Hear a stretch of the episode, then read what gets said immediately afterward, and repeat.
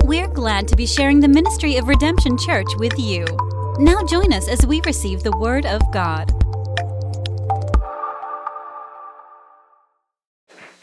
By faith, I believe this microphone is on, and there it is. There it is. Excellent. Welcome, everybody, to Redemption Church in Plano, Texas. Now, you here in the room, you know you're in Plano, hopefully. You knew you were in Plano. And so, why, why say Redemption Church in Plano, Texas? Because you wonderful folks that are joining us online, you have no idea. One moment you're watching a cat video, uh-huh. and the next moment you're here at Redemption Church in Plano, Texas. We're so glad to have you with us. We are in our fourth series, the fourth story of our long story short sermon series. My name is Chris Fluitt, and I believe God has something for everyone today. Can you say real quick, I believe God has something for me? Now, if it's not too awkward, you might just go one of these things like someone nearby and go, I God has something for you too. Just do one of those things. If you can make it a little more awkward, that's good. I think God has something for you too. I think God has something for you too, except for Hallie, don't be awkward around Hallie. That's my friend Hallie, everybody. I already broke what I was going to. Oh my gosh, forgive me. Excellent. I, everybody, I'm so glad you're here. In week one, we talked about creation and how sin blessed everything. No, sin ruined everything. Sin was bad, and all the mess that's still in the world is because of sin. sin. Very good. In week two, we talked about two brothers, Tom and Jerry. No, what were their names? Two brothers. Cain and Abel, thank you so much. Gosh, I should have helped y'all write this sermon. Y'all, kids, y'all should have helped me write this sermon because I forget this stuff. Cain and Abel, and how blood was necessary to cover our sin. Blood is necessary to cover our sin. And in week three, we talked about Noah, a single man that God used to save the world. There's a common thread that runs through your Bible. Do you know what it is? Or better, do you know who it is? John 5 39. Jesus says these words, they're in red in your Bible. He says, You study the scriptures diligently because you think in them you have eternal life. These are the very scriptures that testify about me. Hashtag long story short. Hashtag it's all about Jesus. Now we're going to jump into our sermon today. Kids, are the kids with me today? Kids, do you have your sermon notes right in front of you? I love to reward kids. We went and bought brand new prizes for kids who turn in their sermon notes. Are you going to turn in those sermon notes today? Very good. PA is real excited about it back there. Excellent. If adults, if you want sermon notes, we can get them to. I'm not even kidding. We can get those to you right back there. Just wave your hand right now. If you nobody's waving, okay, just make it sure. There we go. All right, here we go. Here it is, right here. God used a single man to fill the world. That's the story of Adam. Going to be fruitful and multiply. God used a single man to do that. And God used a single man to then to save the world from the judgment of the flood. Name that man. His name was Noah. And now God is going to use a single man to bless the world. Who knows that guy's name? It's Abram. Or you must know him as Abraham. We're going to turn together in Genesis chapter 12. We're going to read 1 through 3. The Lord had said to Abraham, Go to Abram, sorry, I'll make that mistake a few times. Said to Abram, Go from your country, your people, and your father's household to the land I will show you. I will make you into a great nation, and I will bless you, and I will make your name great, and you will be a blessing. Verse 3 I will bless those who bless you, and whoever curses you, I will curse. And all the people on earth will be blessed through you. I want somebody to say the word bless. Now I want you to say the word promise. We're going to talk about promise right here. What God does in this verse is called a promise, right? Kids, y'all know what a promise is, right? Y'all use it on me all the time in the Fluitt house. But dad, you promised you were going to take us to the card shop and buy Pokemon cards. God, Dad, you promised that we were going to go to Six Flags this weekend. Dad, you promised. Everybody knows hopefully what promise means. It, it means that a vow that something's going to happen. God makes a promise right here in these three verses to a man named Abram. Two things I want you to notice. Two focuses of this promise are what Abram will do. All Abram is to do in this scenario is to go and trust. Go and trust God. That is part of this promise. Then, two is what God will do.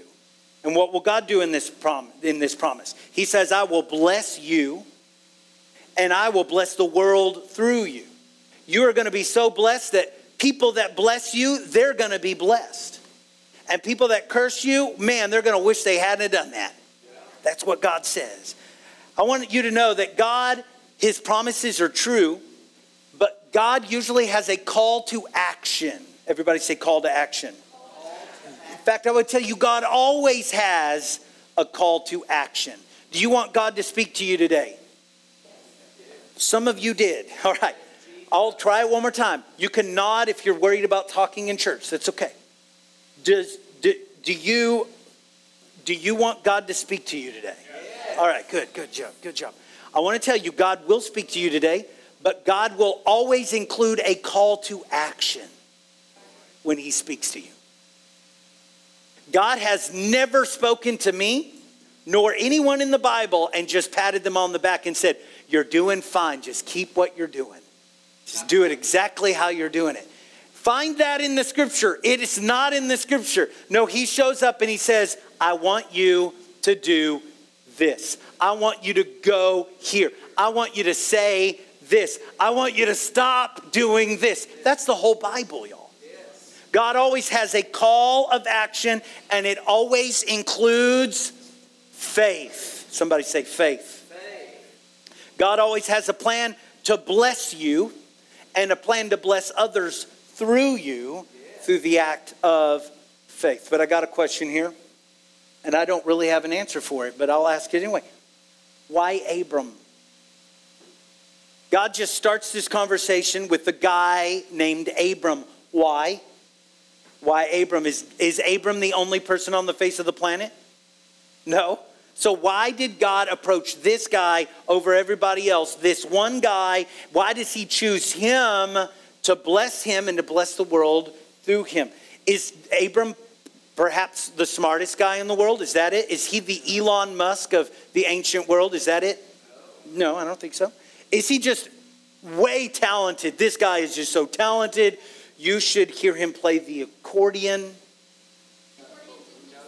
No, that, that's not it. That we have no scripture that says Abram was very talented. He had mad skills that were straight up fire Everyone else was mid, but he was incredibly gas.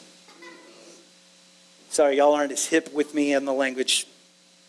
All right. Maybe he had a large TikTok following. Who thinks Abram had a large TikTok following? Anybody? No, that's not it. How about he had youthful potential? Maybe he was just a young whippersnapper that was just had a lot of potential. Nope, that's not either. Maybe he was perfect. Maybe he was sinless. No. Genesis 12 and 4. This is the very next verse. It says, So Abram went as the Lord told him, and Lot went with him. Abram was 75 years old when he started out for, uh, from Haran. How old was he?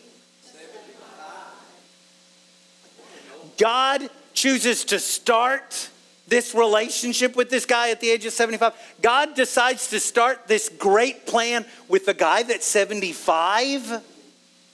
So it wasn't that he was youthful and he had a large life in front of him. No, he was 75 years old and God chose him anyway. Yes. Also, I want you to notice this. Who does he take with him? Do we have that verse up? The Lord. And Lot. Everybody say Lot. Lot. Lot. Lot, say it a lot. Lot. This is verse 4, right? Verse 1 through 3 was the promise, And there was two focuses of it. Do you remember? One of them was Abram, trust me and obey me and just go. Right?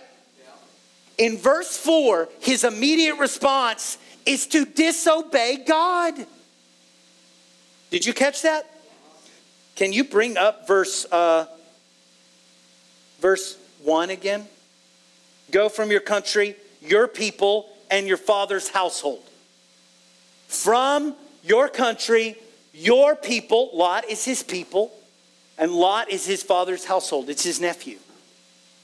So God gives this promise to this guy. I'm telling you, God did not choose Abram because he was perfect and he always obeyed, because he immediately did the dunderheaded thing and disobeyed what God said.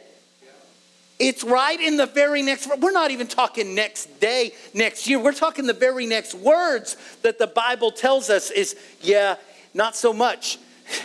Abram didn't do what God asked him to do. So why Abram? Why Abram? What is this about? I want to tell you the Bible does not tell us why God chose Abram. Not even close. It doesn't tell us why. I would tell you that it is not about Abram, but it is about God's goodness. God spoke to Abram not because Abram was good, but because God was good. Will God talk to you today? Oh, well, you don't understand. I'm not a good person. God talks to you because he's good, not because we are good. Is there a witness in here that, that when you aren't good, God still reaches for you? When you aren't good, God still speaks to you. God still has plans for people that are messed up people. And even though Abram breaks the agreement by bringing his nephew immediately, God remains faithful to his promise. God is faithful even when we are not faithful. So, why Abram? Well, let's switch it on to you. Why you? Why would God choose you? What's, what's up with you? Why would God choose you? Are you big brain? You got big brain? Is that you? You really smart? Big brain? Is that you? Is that why God would talk? Maybe it's talent. Is that it? Why do you think God would you? Are you insta famous? Do you have a lot of followers on social media right now? Is that is that why God would choose you? Are you young and incredibly good looking? Is that why God would choose you? How about this? You're perfect and sinless and you never mess up. None of that's true. Somebody say amen. None of that's true. Especially the young and good looking part. All right. Just like Abram's story is all about God's goodness, your story is all about God's goodness. Your story is all about God's goodness. If God speaks to you today, it's not because you earned it. If God speaks to you today, it's not because you're good looking. It's not because of the, the good uh, smelling spray you put on yourself before you came today. No, it's not about your goodness. It's about His goodness. I want to talk to you. I want to introduce you to the other half of the Abram team. It's Abram and Sarai. Abram and his beautiful wife Sarai, they begin to travel just like God had told them. Both characters are important to this story. Sarai is important because men are not the only ones that are important in God's story. I'll say it again. Men are not the only ones that are important in God's story. And God shows that through Sarai, so pay attention. Two quick stories that we actually don't have time to cover. Here's the very short, short version. One, Sarai is so beautiful that two times Abram worries that someone's going to kill him because she's so drop dead gorgeous. She's irresistibly beautiful. So, what he does, he does not do a good job of trusting God, and he puts uh, matters in his own hands, and he lies to kings about who she is, and he does not tell them that he is married to Sarai. That's one story we don't have time to go into, but it happens not once, it happens twice, and his son Isaac does the same thing. Interesting. Two, Abram's nephew is kidnapped. This is a story. Who knows, who knows the story of Abraham pretty good? Just wave your hand at me. All right, I want to see if you know this. Challenge accepted. Here it goes. Abram's nephew is kidnapped, and the riches of Sodom and Gomorrah are stolen by an army. So Abram becomes a general, a war general, and raises an army of 318 men and goes to war. And in the middle of the night, he defeats the army. He rescues Lot and all of the kidnapped people and all of the riches. He, he gets them all back. He defeats that enemy. No one's lost. And he returns every bit of it back to Sodom and Gomorrah. Now, wave your hand if you've never heard that one before. There are like a few honest people in here today. Thank you for that. That's a really great story. What is going on in that story? That's usually not the story we have preached about Sodom and Gomorrah, by the way. Abram was a blessing to everyone, even this kingdom that had issues. Covenant promise. Say covenant promise. Covenant. The word for covenant is a really important word. It's appeared one other time in our stories in the Bible so far to the story of rainbow? The story of who in an ark? Noah. God made a covenant to not flood the earth again. And that word is berith. Berith. Somebody say berith. God made an unconditional promise to Abram in Genesis 12. And then in chapter 15, God makes a covenant, a berith. And last time we talked about the covenant, it was with Noah. What is that covenant? Covenant is an alliance, it is a pledge, it is an agreement. We'll read about it. Genesis 15, 1 through 2. After this, the word of the Lord came to Abram in a vision. Do not be afraid, Abram. I am your shield, your very great reward. But Abram said, Sovereign Lord, what can you give me since I am childless, since I remain childless. So God talks to Abram, and then Abram talks back, and he doesn't hold back here. Look at this, this guy. Look at this guy named Abram. God talks to him and says, Don't be afraid. I'm your shield and your and your and your great reward. And he says, Well, what can you give me? Look at what Abram's doing here. What can you give me? Because I'm doing without. I don't have a child. What can you give me? What a blunt way to talk to God. Abram and Sarai have not been able to have children in this entire story. They've been following God, they've received promise of children, but nothing has happened. And by the way, Abram started this journey when he was 75. Abram lets God know that he's upset and he doesn't see this promise working. And he lets God know about it in the bluntest way. So, how do you think God responds to such a blunt attitude? Do you think God just gets his, his hand and just goes, What are you talking about? Abram. Do you think God throws a lightning bolt at him? Do you think God just opens up the earth for the earth to swallow? Now, listen, a lot of people feel that way about God.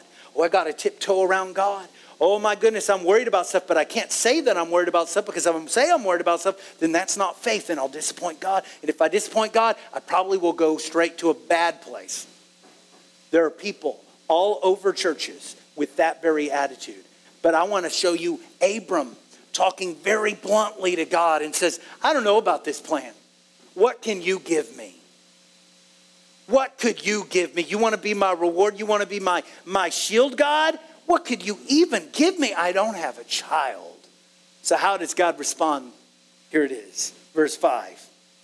God took him outside and said, Look up at the sky and count the stars. If indeed you can count them. Then he said to him, So shall your offspring be. God took him outside. Have you ever ever walked out and just been blown away by the stars out there? Have you ever foolishly tried to count the stars? I stopped really quick because I'm terrible at counting.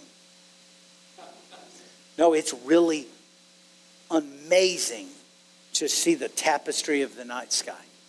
God brings him to that and says, That's your offspring. Your offspring are going to be like that. You will not be able to count them. So, how does God respond when we're blunt and we, we don't really trust Him? In love, he, he comes to us and He says, Let me show you something. If you're worried about something today, if you're like, if you've had the attitude of what can you possibly do for me, God? I've got this problem in my life. What God would tell you today is come with me for a moment and look up. I want to show you something and I want to reveal something to you today. And you are sitting in the room with people who have had that moment with God where they were disappointed, where they were sad, where they were crestfallen, where they were depressed, where they felt lost. But God spoke to them and they looked up and they saw a brand new future. God told Abram, I'm going to give you children like the stars in the heaven. But let's be real. That's impossible. Just real. That, that is physically impossible God. Right? Let's think about it for a moment. Because why? Why is it physically impossible? Well, because Abram and Sarai are both old. Real old. Somebody say, real old. Almost as old as Pastor Fluitt, that old. It's crazy. And here's the other reason they have never had any success in the past, not even close. So they're old, they've not been able to do anything yet. And then, third, they can't have a single child. And so now, God, how are you going to expect us to believe a promise for more children than we can count the stars in the sky? Do you see this issue? God, I would have just taken you giving me one. You are promising like the moon, and I don't think it's possible. But here's the wild thing it's the very next verse, verse 6. Here's how Abram responds Abram believed the Lord. Can you say those four words? Abram believed the Lord. That's how you should respond to God when He speaks to you. It's not, no, let's get real. That's not always how we respond to God. Come on, somebody. That's not how we always respond to God. Sometimes it takes me a little while to get to that place, but somehow here, something supernatural happens to this guy who just told God to like step off for a moment because what could you possibly give me? And God says, Come look. And he says, Abram believed the Lord. I don't know how you walked in today. You might be like, step off God when you walked in but you could walk out here entirely different. Yes.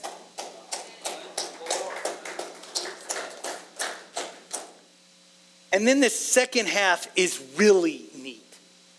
Jesus. Abram believed the Lord, and God credited it to Abram as righteousness. So we'll talk about that for one second. Without any proof, Abram believed the Lord. What's another word for believe, everybody? Somebody help me? Somebody say it louder. F A I T H. It's the word faith. That's a word you should have in your notes, kids. Faith is another word for believe. Can you believe like Abram believed? Can you believe in things that you haven't seen yet? Can you believe the Lord when He promises something that's impossible? Can you do that? Can you believe God for love? I'm telling you, that's a miracle when it shows up. Can you believe God for peace even when you're in a storm? Can you believe God for joy even when you've lost something? Can you believe God for salvation? That's impossible. You don't see that. Who has seen the cross? None of us. We're in the exact same situation as Abram.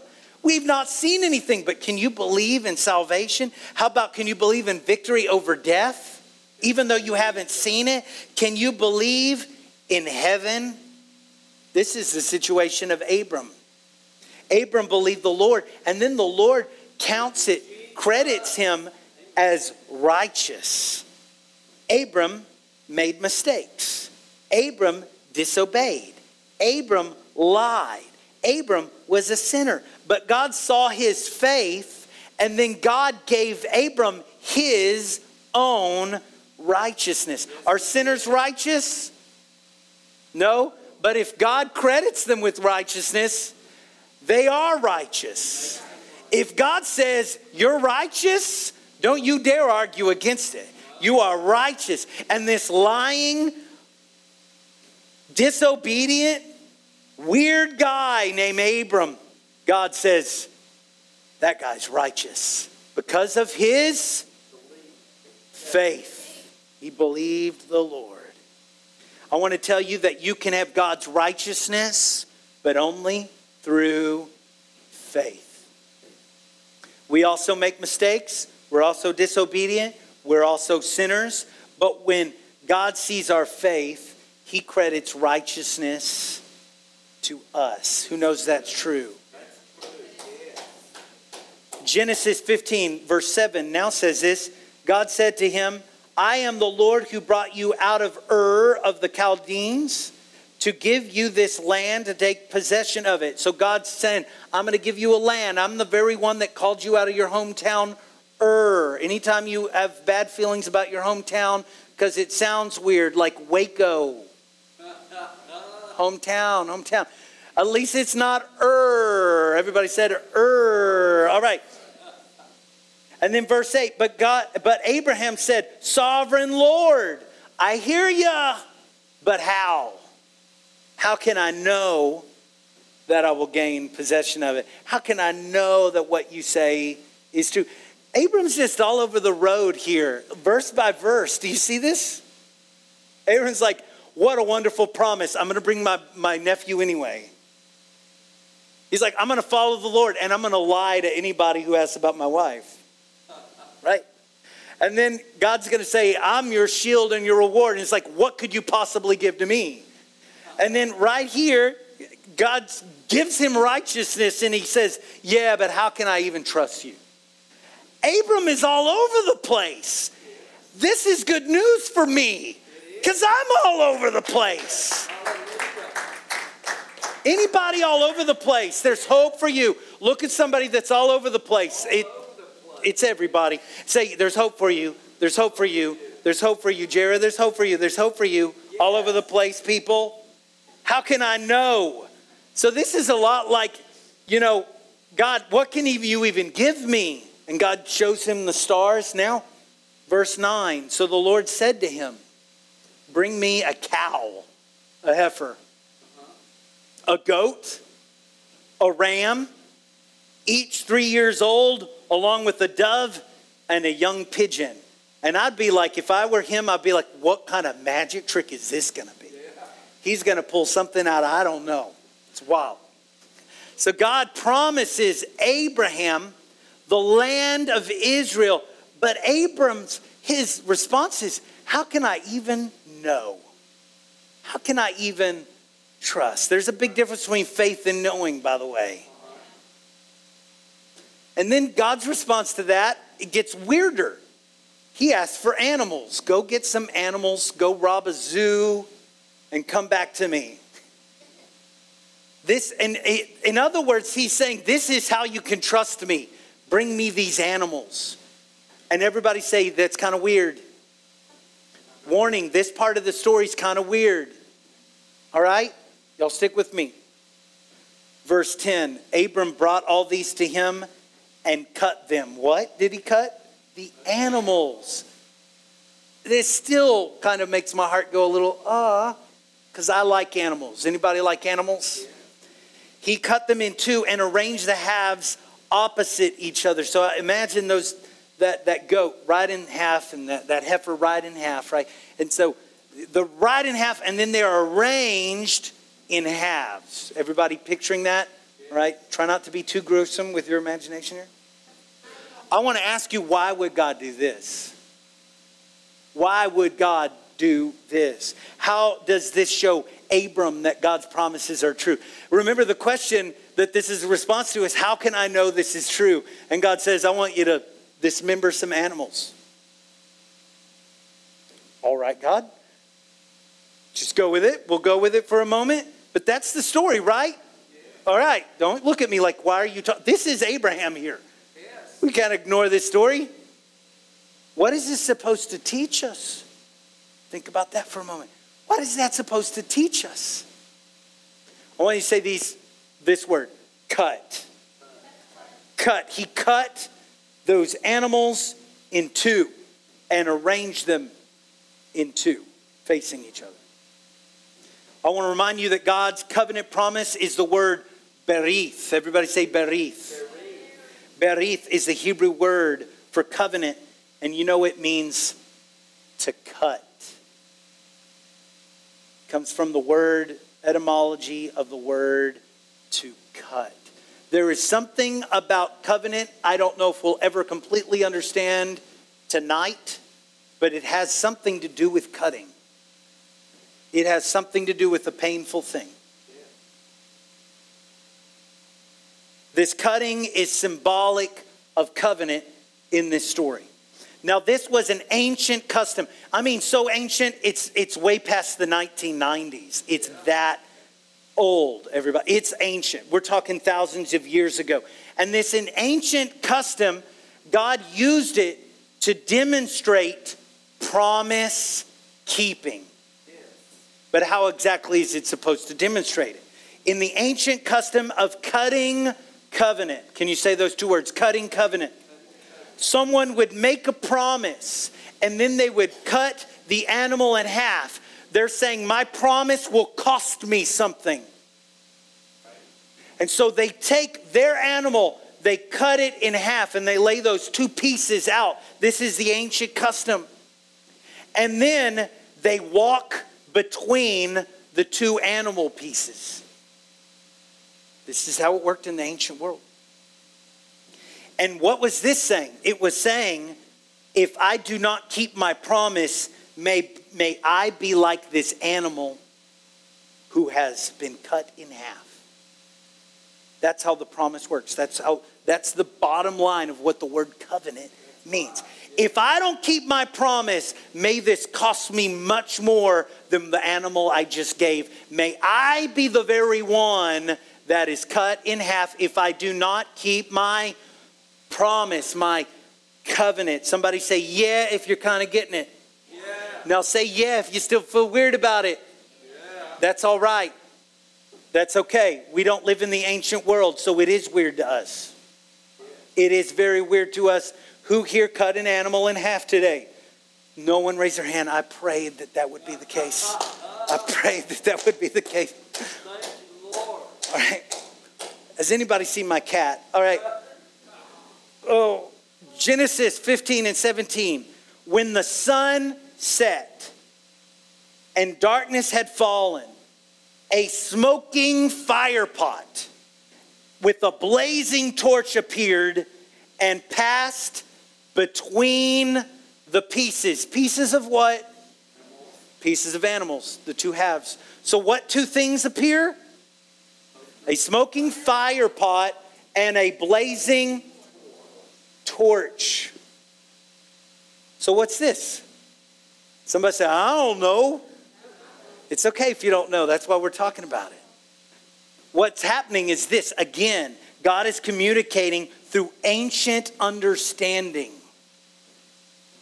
If he were talking to you today, if you were Abram today, he would be talking completely different and use probably different uh, symbols here than a fire pot and a blazing torch. You probably have a smartphone going through it or something, right? I doubt it, someone said. Sometimes, sometimes we don't understand the symbols and the meaning of Scripture because we are not in an ancient mindset. And that is why blood, sacrifice, and the death of animals are a part of Scripture and why it seems so weird to us today because we're not in that ancient mindset.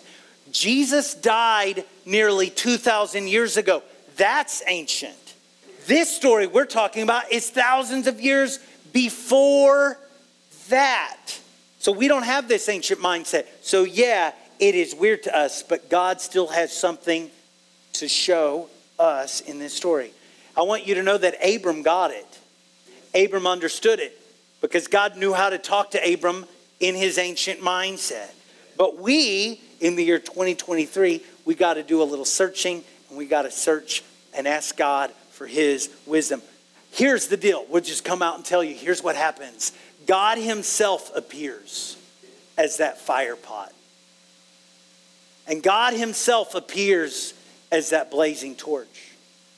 And God himself walks between the two halves of the covenant. That these are what you call a theophany. That's too big of a word for kids. It's a word theophany. It's a theological term. It's a big, big brain a Bible term that means a temporary manifestation of God. It's God temporarily revealing himself in a visual way. And God chooses a fire pot and a blazing torch to reveal himself to Abram and to walk between the two halves of this cut covenant. The smoking pot, what does it mean? It means provision. Provision. All your food in the ancient world would come out of a pot. When God walked through there as that smoking pot, it was God saying, This is my provision.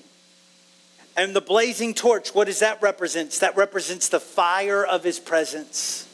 That represents his very presence walking through that covenant. In other words, remember, cutting the covenant meant to say, if I am not good on my promise, may I be like this animal. This is what God's saying. If I don't prove to be a faithful provider, may I be like this cut animal. If my presence does not walk with you, may I be like this cut animal. That's the promise, that's the covenant he makes with Abram. In Genesis 15 18, on that day, the Lord made a covenant, a cutting with Abram. Fast forward, God himself changes the native name of Abram and Sarai to Abraham and Sarah. Very good. God makes it clear that his covenant promise is with both Abraham and Sarah. He makes it with both of them because women are important to God's covenant promise. A woman can receive any promise of God that a man can receive. A, a, woman can be blessed in any way like a man can be blessed. God does not look at us differently in those regards. He died for both man and woman. He calls them both to his side. All right. I want us to know that. We feel that way. And sometimes when we're reading the Old Testament, it's like man story, man story, man story, man story. And if you view that, you might come to the wrong conclusion that God doesn't care about the ladies. Ladies, God absolutely cares for you. And this very ultra important promise and covenant, God forms it with Sarah. Fast forward now, and some more. and Sarah and Abraham finally have a son. So we're fast forwarding, right? And that son's name is what? Isaac. You know how old Sarah was when she had Isaac? 90 years old. 90. How old was Abraham? 100 years old. Oh my goodness. That's impossible, y'all. But with God, nothing is impossible. And so they named the son Isaac. There's a great story about that. That story means, uh, that, that name means laughter. Now, Isaac is the son of promise. He is the promised son. He is the one that Abraham has received the promise for from the very beginning of their relationship with God. And now he's here. This is a miracle. It's fulfillment of God's promise. It is the continued promise of the miracle covenant promise that uh, Eve received back in Genesis 3:15 about her offspring and how it will defeat the enemy and we know that that offspring ultimately is Jesus. So what does God tell Abraham to do next? You've got this promised son. What happens next? And some of y'all know this story, so you know what's about to happen. Here it is. Genesis 22 and 2. Then God said, Great news, Abraham.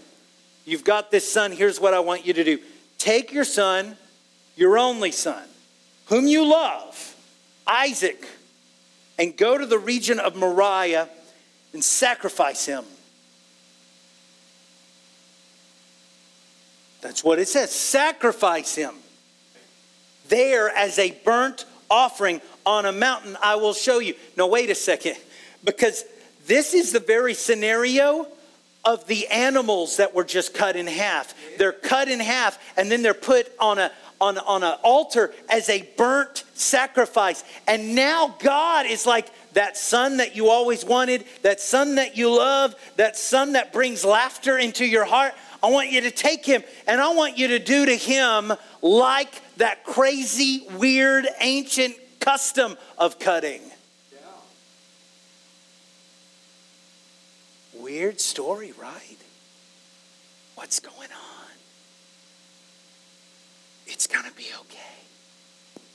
God asked Abraham to sacrifice his only son. Why?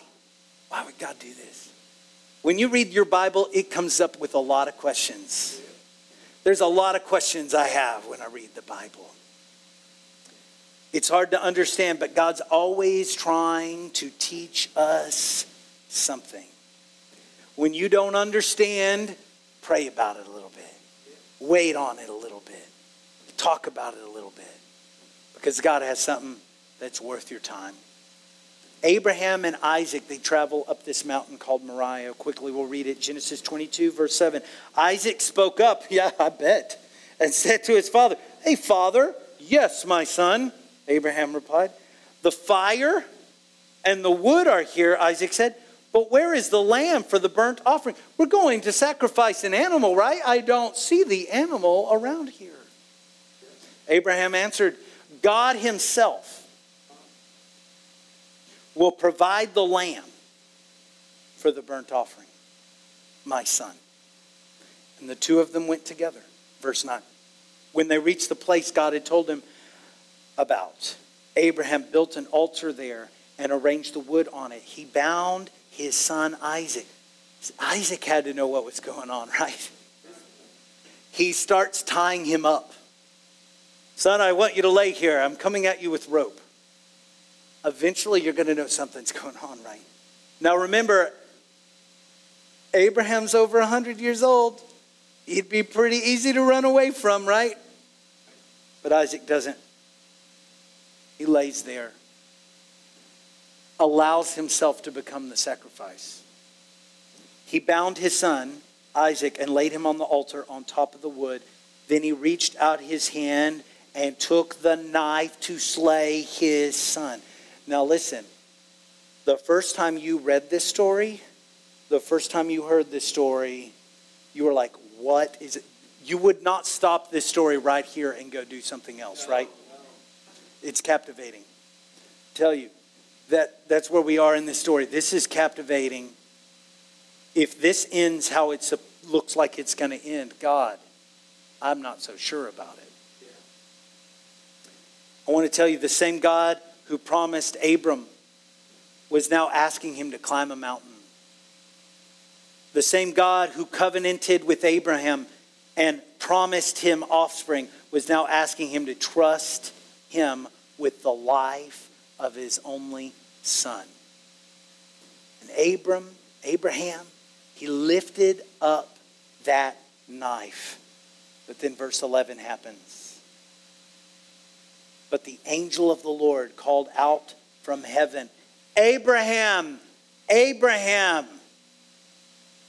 Here I am, Abraham replied. Do not lay a hand on the boy, he said. Do not do anything to him. Now I know that you fear God because you have not withheld from me your only son. Me, your son, your only son. Verse 13. Abraham looked up and there in a thicket, what's another word for thicket? A bush with what? Thorns. thorns. Everybody say thorns. There in the thorns, he saw a ram caught by its horns. He went over and took the ram and sacrificed it as a burnt offering instead of his son. And everyone said, Thank God. Abraham's son was saved by a ram, by a lamb who had his head in thorns. Who does that remind us of? Does anyone know a lamb who had thorns on his head? I'm telling you that Jesus was right when he said, It all testifies of me. This story completely, 100% testifies of me. And the weirdness that's in this story, the stuff that doesn't make us feel good about this story, the stuff about this story that worries us and makes us question everything is the same way we feel about the cross when we really look at it. And when we really see Jesus Christ hanging from a cross, when we really see Jesus be brutally beaten and destroyed upon that cross, we feel the very same way because the story of Abraham and that son is the story of God and his son. It is the same story. Jesus said, these scriptures testified of him. Jesus is the Father's only son who offered himself as a sacrifice. Just as Isaac laid himself out as a sacrifice, so does Jesus Christ lay himself out as a sacrifice. Jesus is that son who had thorns on his head and was sacrificed. Mount Moriah is in the area of the city of Jerusalem. That's the very same city where Jesus died on a cross on a mount called Calvary, Golgotha. Now, many people think that Calvary is the same location of Mount Moriah. We are not certain, but it is so close to each other. It is in the same city area that we get the point, God. We get the picture, God, that this is the place you called Abraham to give his son, because this is the place where God, 2,000 years ago, you gave your son.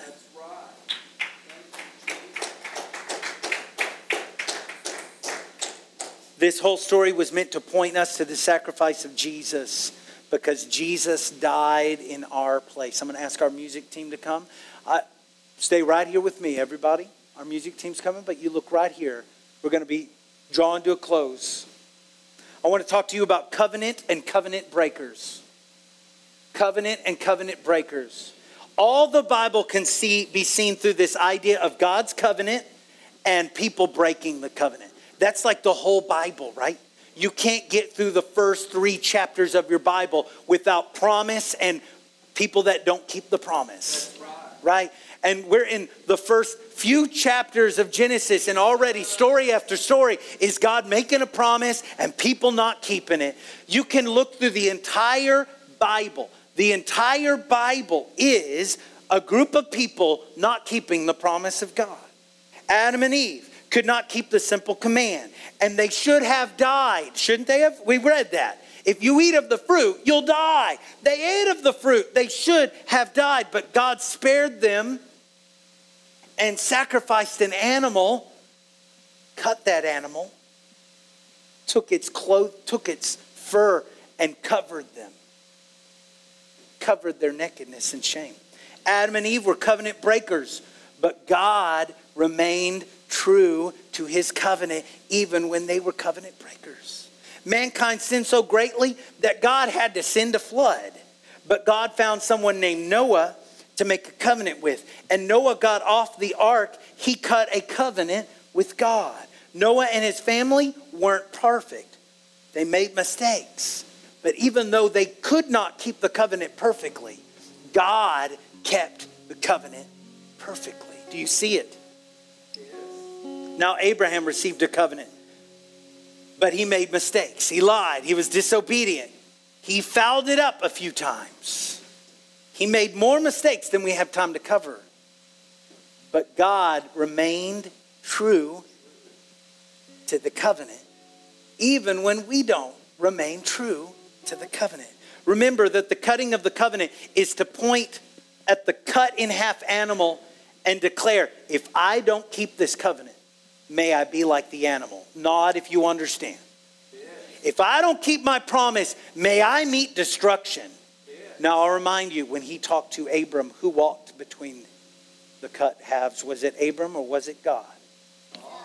It was God who walked through those halves.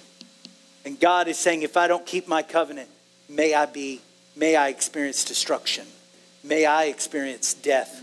May I experience pain. May I experience a separation from life. That is what God said as he walked through that cut covenant. Now, listen did Adam and Eve keep the covenant or did they sin? They sinned. Did they die? No. Did Noah keep the covenant? No. No, not really. He, he failed. He failed. Was he doomed? Did he die? No, he lived. Did Abraham keep the covenant? No, he and his son should have perished. We all are sinners worthy of death, the Bible tells us. Now listen, did a man named Jesus keep the covenant? Perfectly. He's the only one that can say, I don't deserve to die.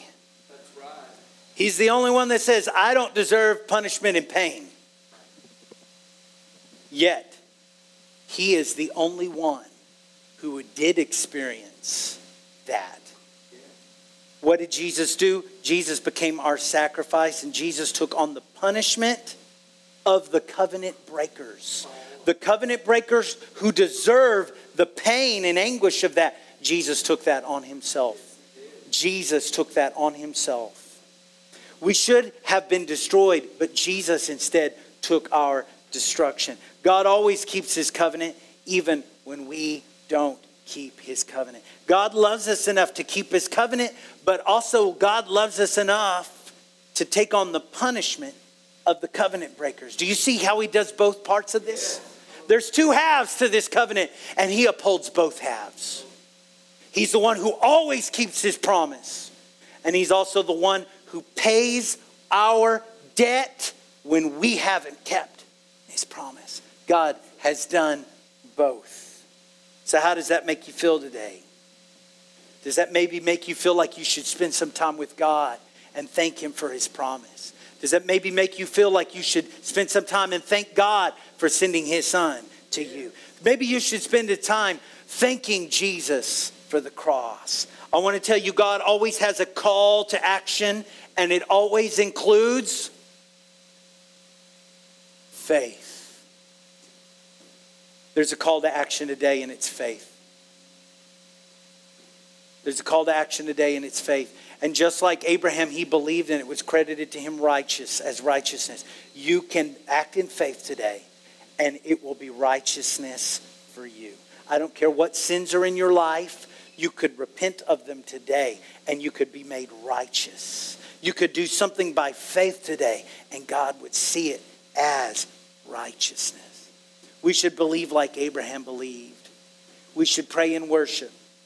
So let's do that today. We're going to worship today. Why don't you stand? If you want to come for prayer, I want you to come forward. I want to pray with you today. Redemption, I want us to reach out in faith. I want us to act in faith. I want us to spend some time worshiping Him and thanking Him and declaring our belief in Jesus. As you're worshiping, you're declaring your belief in Him, His death, His burial, his resurrection today.